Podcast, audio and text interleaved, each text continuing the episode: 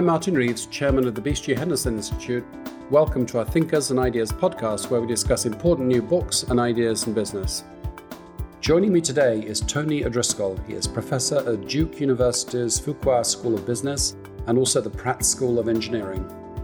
Prior to academia, Tony spent 18 years with IBM, so he's very familiar with technology and with change. He's written two books on learning and organizational performance and numerous articles for publications like Harvard Business Review. He's here today to discuss his new book, Everyday Superhero How You Can Inspire Everyone and Create Real Change at Work, which is published in the US in August of 2022. So, congratulations on the new book, Tony, and welcome. Thanks so much, Martin. Great to be here. So we must start, of course, with the format for your book, Tony. It's not a, a typical 500 page prose book, it's, it's a graphic novel using sort of anime characters. Why the format? I think I have to credit the editor for that, Martina O'Sullivan. She said, you know, you're talking about people. Uh, you know, organizations can't change unless people change. And so maybe we need to bring in more graphics, make it more of this of a story. And I had a a good friend of mine who does a lot of my graphics and has for many years. And as soon as Martina saw how he could bring to life a concept, she said, "That's it. We need to do a graphic novel." Yeah, it's great. It's it's very engaging. I guess you know it's a challenge to write a business book which is worthy on content and and gripping, especially to uh, you know a busy executive. What's wrong with the regular format, or what would have been wrong with the regular format for this book? Well, I think I was trying to situate it in a hero's journey because it, people tend to naturally follow that. And I was trying to show an end to end change process where the, the different components of the research I'd done became manifest in the narrative. So it's almost like if content is king, context is the kingdom. So you picked up on it, Martin. The tricky part was fitting the research into the structure of the narrative. But I feel to get the gestalt of the whole change journey, the main character maybe needed to go on that journey and people needed to follow her. Just before we go into the content, mm. you obviously did think a lot about the, the vehicle, the medium. Are there other business books that you admire for being, you know, more engaging than average, let's say, or innovative in their medium? Yeah, so, so actually the inspiration came originally from Dan Pink. He did a manga book called Johnny Bunko. And so that's where, you know, once once Martina said that, that's the idea I got. And then I'd say uh, Frederic Laloux recently kind of took his reframing organizations book and made it a bit more of a kind of cartoon narrative. Not not all the way but i also find those to be quite easy for me to navigate. So maybe it's just the way i'm made up martin. And what's the main message of your book and, and what's the the topical relevance of that? Why do we need it now? Yeah you know if you would say your strategy needs a strategy i would say we need to change the way we change. If, if you think about strategy as you and i talk about very frequently it's much more dynamic. It's changing a lot. The context we're operating in is is increasingly unpredictable, harsh, you know, and and, and malleable. Funny enough, because you have more degrees of freedom. So if we're going to be perpetually kind of revectoring on strategy, the traditional change models don't work. So so that was the idea was you can't play tennis with a golf club kind of thing. And I think the old models of change aren't suited to the reality that we're operating in today.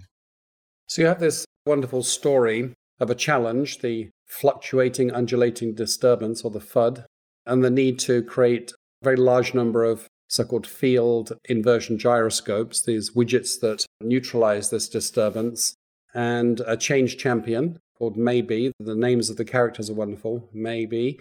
and then the ups and downs of, of the change journey. So maybe could you briefly summarize the, the plot for us?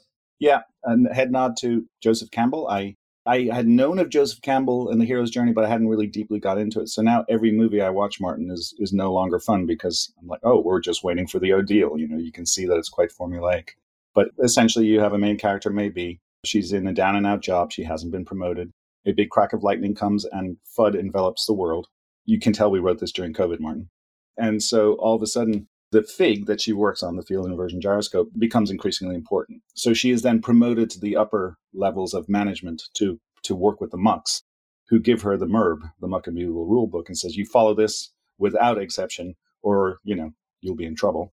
And so she, she endeavors to do that with the hope to kind of create enough figs to save the world. And it, you know the futility of it just starts to unravel as you can see as you go around the hero's journey. And then she has the the Darth Vader, Luke Skywalker moment where she stands up to the chief muck and says, No, we're going to try it a different way, or I'm, I'm taking my marbles and going home. He reluctantly allows her to. And then she goes on her journey, which is applying the second part of the more nonlinear framework for change and adopts a completely different leadership style. And of course, she saves the day. And um, the irony at the very end is then the mucks want to. they say, "Okay, great, you can now be one of us." And she said, "No, I'm I'm more impactful where I sit." And there is a message in that too. So maybe is in a tough situation. She's stuck between the uh, shop floor and senior management. She has this sort of rule book that she has to comply with that doesn't work. Is her situation typical? Have you have you seen a lot of situations like that? Yeah, you know, prior to doing this book, I've been doing a lot of work on leadership, as you know, working with leaders and also working with do corporate education. And there tends to be, and I'm curious what you think about this, but there tends to be kind of a prevailing wisdom that middle management are kind of dinosaurs or permafrost. That you know, if if we could just remove them, then everything would work. I tend to think about it completely differently. I actually think that those middle managers are actually center leaders. They sit at the middle between strategy and results and between culture and people. They actually have the best 360 vantage point to see if an express strategy isn't being realized or if the culture isn't ready to deal with it or to motivate people. And so I see them more as dynamos. So by leading from the middle out in making the right appropriate shifts, anybody can lead. And in fact, today, to me, I believe there's only one requirement for leadership, and that's that you have followership. And in this instance, May engenders followership through her shifted behavior, and then kind of, you know, the organization then follows in line because they find aspiration. And then the villain of your piece, Chief Muck, is is this CEO that insists on this immutable rule book and is very rigid and domineering. Is that somewhat typical of, of how leaders lead change? Maybe less typical today, but when you're doing a narrative like this, you kind of have to condense things. It's like in a movie, they'll put three characters into one because they can't like have too many characters. So what I tried to do there was just take the top 10 key behaviors you might see in a classical command and control, which sounds like demand fail-proof plans, you know, measure outcomes, impose hierarchy, require conformity, centralize decisions, maintain control, monitor activity, demand performance, project power. That's really important. And so in a way, the mucks in general, but muck more specifically, kind of really embodies and personifies that leadership style. And that's the classic, you know, that's the villain. And so May has to stand up to the villain and, and end up doing it her way as opposed to that way, but only after she's suffered the the pain of having to move through each of those particular rules.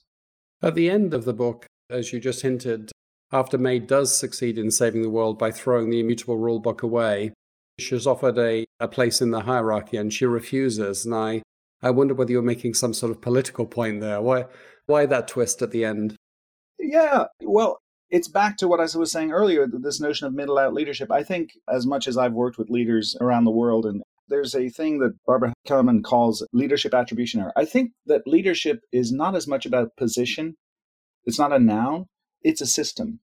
And if you don't have the leaders in the middle, being middle management that are kind of dinosaurs, but instead being dynamos, you're not going to have a system that can adapt as fast as you want. So, uh, you know, in that scene, in my mind, the idea was Chief Muck is offering her what he believes to be the ultimate prize. But given her perspective and her ability to have changed the organization in her way, she recognizes that leading from the middle out is probably more effective. So, so that was the juxtaposition I was looking for there. I'm glad you picked up on that, Martin.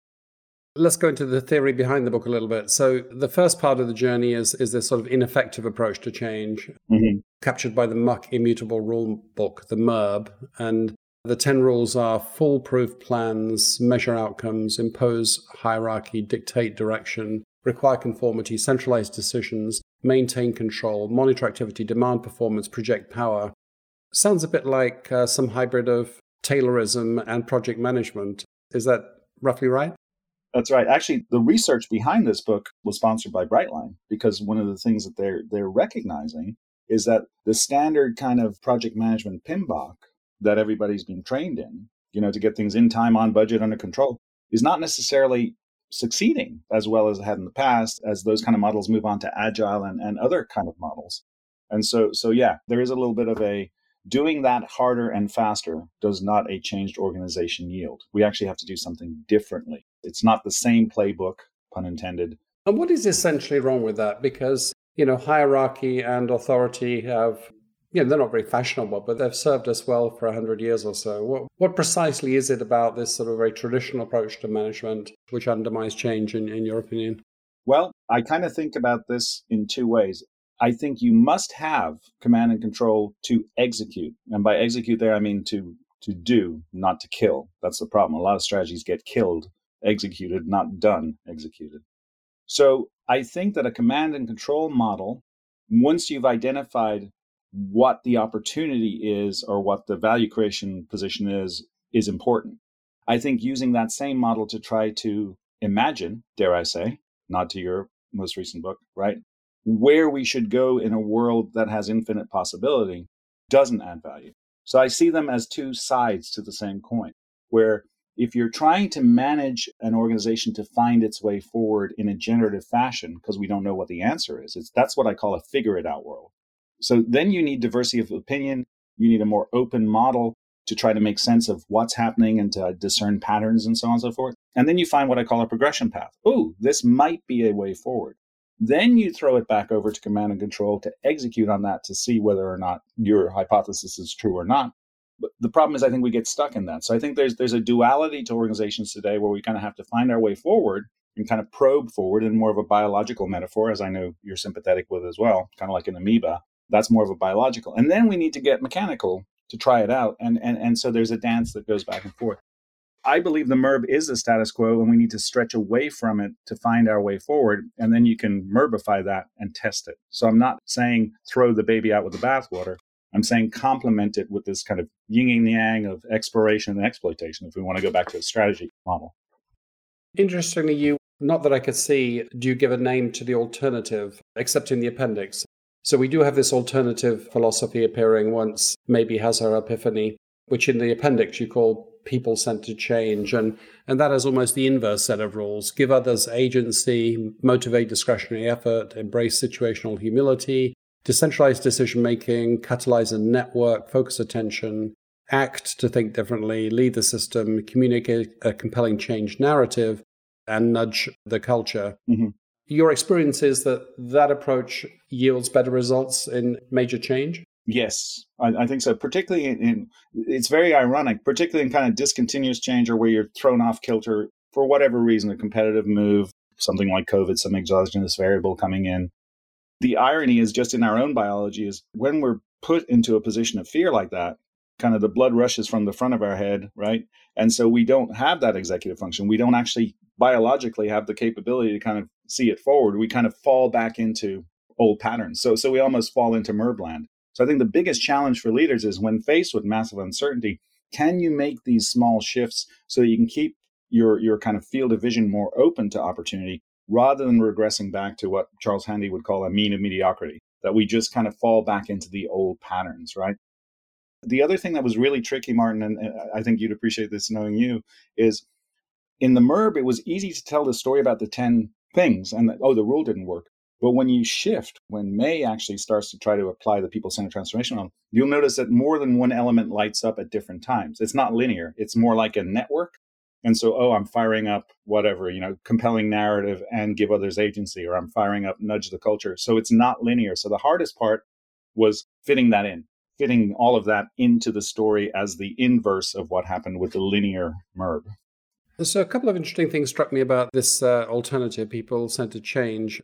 One of them is that, ironically, this is perhaps the new orthodoxy. I mean, you hear a, a lot of talk about people centric change and networks and flat organizations and uh, holacracy. You know, humanist, holacracy, humanistic management. So I'm wondering does your book have meaning because those things only exist at the level of slogans and you need them to exist at the level of substance? Or is it more that in the very moment you need them, you're likely to desert them because of the the fear and the pressure of a major change situation? You put your finger on what I'm trying to do.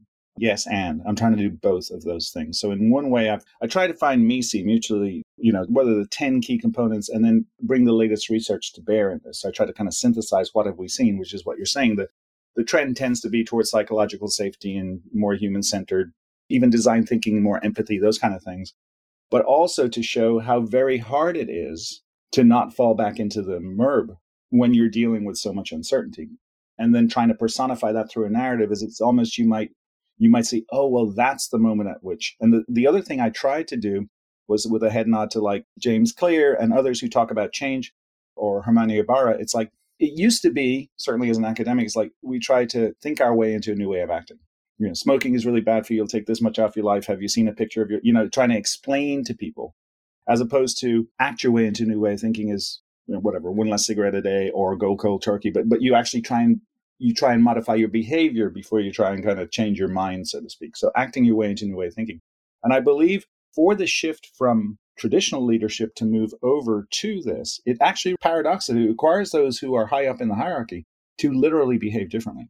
Yeah, I was once, I worked with a CEO who said essentially that his organization needed, he didn't use the word PCT, people centered change, but he had his own variant on it. He said essentially we need that, but it needs an it needs a dictator to impose that. Mm. So he said, I'm basically a very traditional manager. You know, my last act as a as an autocrat will be to impose this destruction of order. and he said, then you know, then the revolution will eat me, mm. and it did. Mm-hmm. you know, so so there are sort of interesting paradoxical relationships between authority and decentralization. I think. Absolutely, and, and I think you could even you could point to recent elections and so on and so forth, and the shift that's going on. It's it's almost like those in authority injecting a little bit more chaos, if you want to call it that. Even I will recall I was at IBM working inside of IBM when Lou Gerstner came along, and um, he changed a lot. Everybody at IBM, you could tell there was a joke. You could tell how high up they were in the hierarchy by how, how long their arms were because they used to have whole file folders full of PowerPoints to articulate, you know, what their plan was and what their budget was. And in one fell swoop, Lou banished that. He said, I want you to come in and we're going to spend 20 minutes where you're going to talk to me about where your business is. And then we're going to spend 20 minutes, you're going to talk to me about where you're going to take your business. And this just, the ripples shifted all the way through. But in doing that, he was kind of essentially shifting orthodoxy, if you will, deliberately, very deliberately. Is PCT, people centered change, always right? Or is it one of the alternatives to, to MERB? Yeah. Or does it actually represent, in a sense, in the story, a collection of alternatives to MERB? The way I see it, Martin, is in complexity theory, you have these things called strange attractors, right? And I think the strange attractor at the moment is kind of the center of gravity is around the MERB, right? And so left to its own devices, the little ball in that strange attractor will kind of ultimately settle in those 10 things if you want to shift the organization, I'm not saying you're going to shift it all to a whole new strange attractor, but the idea is you you want to stretch away from the MERB on some of these elements. If you are trying to drive change and you don't have a compelling change narrative, right, that makes a purposeful, passionate, and emotionally resonant case for change, it's going to be really hard to do it. Martin Luther King did not say, I have a plan. The plan came after. The dream comes first. And with that dream, others can see the possibility in that dream. And so then that creates followership. And then you, so, so there are kind of, you got to stretch away from demanding fail proof plans to having a dream kind of thing. It doesn't mean that the dream wasn't realized without organization. So there is a duality here that I want to recognize and honor. I'm not saying throw out the MERB. I'm saying you can't MERBify everything, particularly in the world we're dealing in today.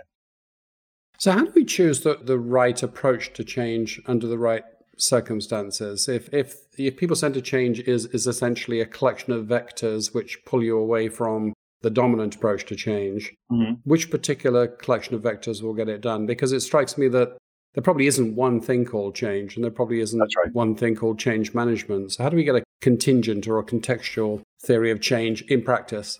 In practice, theory of change, what I typically do with whatever group you're working at. The other thing is this is designed to work at the leader, the personal leader level. What do I need to work on? The team level or the organization level. And I've worked at all three levels with this with this thing. But the first question I ask is, I know you like music. What key are we in? So the first question I ask is, what is the level of complexity that you're facing today? And I, I explain to them what that means and all that. And I'm not, you know, time in this podcast to go into that, but you know, you know what I mean by that. And so they um, invariably come out saying, super complex and some of them are saying chaos depending on you know what industry we're in and how much they're, they're being disrupted and so i say okay well the type one error in change is misdiagnosing your context you know i think it's einstein that said you should make everything as simple as possible but no simpler than it needs to be this is the law of requisite complexity so sometimes i think we feel oh i saw this back in 1969 i know exactly what to do the fallacy in that is it's not 1969 right and so the likelihood of what you think worked then working now probably not so much so number one Type one, do you know your context? And number two, are you slipping into the MERB because you're more complex? And if you are, then you need to go over more into the PCT land. Once you've been in PCT land and you've identified a progression path, a way forward, something that we might want to try and actually deliver tangible value, then you move back over into MERB land and try to execute as fast as you can, fail forward fast as fast as you can, you know, test the hypothesis, and then you go back over. So I see it like as a little infinity loop where you move back and forward. Correct me if I'm wrong, but you didn't capture that contingency in the in the book. No, no, I didn't. So you, I, you know, presented as a story of good and evil in a sense. And, Yes, You know, yeah. good. The the PCT triumphed over the MERB, but you're saying that in practice you need to mix and match philosophies and even change them along the way according to the circumstances. Yeah, I, I really think how how you navigate change is is very contextual. You know, I call that the X factor. Context is the kingdom. But what I feel is in the world that we're living in today, in your framing of it, Martin, right? I think that we're in renewal a lot more than we used to be just because circumstances pushing us into that into the back plane of your framework, right? And then as we're trying to emerge from that frame, we need to be adaptive in shaping rather than trying to revert back to classical in your language. So, so how do we keep that open posture in a time where we're feeling really pressured, and so we fall back to the MERB? So, I, I was being deliberately provocative here uh, to try to just say, face it up as good and evil. The subtlety that you're nicely drawing out here is that you know this is not the new answer, but this is a different set of vectors that you might want to consider depending on your context. That's exactly the way I see it. So if a leader wanted to begin to implement some of these capabilities or approaches, either in anticipation of a major change effort or in a major change effort, presumably that's a complicated or a challenging change process in itself because you're cultivating new habits, you're, you're breaking existing habits. If a listener to this podcast said, Yep, we're going to try and do that, Mhm. like, where would they begin? Because those 10 things are so, it's such a broad agenda that it virtually is sort of changing all aspects of culture, mindset, managerial behavior, structure, decision systems. Where would you begin? You start where the biggest leverage is. So I've developed something called a PCT Pulse that just essentially asks the questions like, do our leaders communicate a clear, concise, consistent, compelling narrative that makes a purposeful, passionate, and emotionally resonant case for change? One to seven. And you can do that for your team. You can ask it about yourself, or you can do it at the organization level. And I've done it at all three levels. And the beauty of this, Martin, is it's nonlinear. You start where you start, and you start where you think leadership needs to advance. And, and ultimately, by applying people centered transformation, what I'm trying to do is I'm trying to build a leadership system. Again, back to this notion that leadership is not a position or role. Leadership is a system like everything else. Everything in an organization is a system, but we don't tend to think of leadership as this kind of reciprocal leader follower system. And so I think by working each of these areas where you think the next leadership shifts need to happen, what you end up having is, is a, a more agile and adaptive leadership system that can kind of bob and weave through the vagaries of, of what we're dealing with today. And are there any very high leverage unlocks? For example, I've, I found that one tiny move that unlocks a lot of other things is a rule of a compulsory dissenting opinion. Mm-hmm. Just listen to the alternative. The devil's alternative kind of thing. It compresses a lot of the other behaviors. Have you discovered sort of small things that you can do that so that you don't need to approach this sort of, you know, 10 point agenda in its entirety? You can approach it through an unlock. Yeah, the unlocks are what I call the shifts. So I could not fit the 30 shifts into the book. I'll own that, right? But in the back of the book, I try to articulate what it. So for each PCT element that you talked about, compelling change narrative or act to think differently, embrace, I have what I call three micro shifts. Let me give you an example. If we start talking about act to think differently, do our leaders generate respect, followership from others by personally, authentically, and openly modeling the change, beliefs, and behaviors required to evolve the organization? You could invoke Gandhi there, be the change, right? And so, how are you going to shift from demanding change behavior? You will all, whatever, implement this program today or whatever, to demonstrating change behavior. Here's how I make it super practical in a parental context. We were talking about kids right before we came online, right? I went into my kid's room yesterday and said, You will clean up your room and it will be done by the time I get home from work. I get home from work, what what's going on? The room is still chaos. And I'm like nodding, you know, imposing more hierarchy, being being chief muck. And I walk into my bedroom. And my bedroom looks like a disaster area. If you don't demonstrate the change behavior, why would you expect anybody who's in a in a position of followership through a hierarchy to follow you? If you're if you're not, it's back to the walking the talk. But then very specifically, if that's as a leader, that's the thing you need to work on. I have a framework that says, what are you going to do more, better, or differently tomorrow? That's probably a very good test case, Tony. I'll try that. You know, getting you to clean Yeah, up the bedroom. if you do that, you can probably restructure a major multinational corporation. I would There you go. So, so just ending on a personal note, because our, our time is up, Tony. What are you currently working on, thinking about, and is there a, a next book in the works?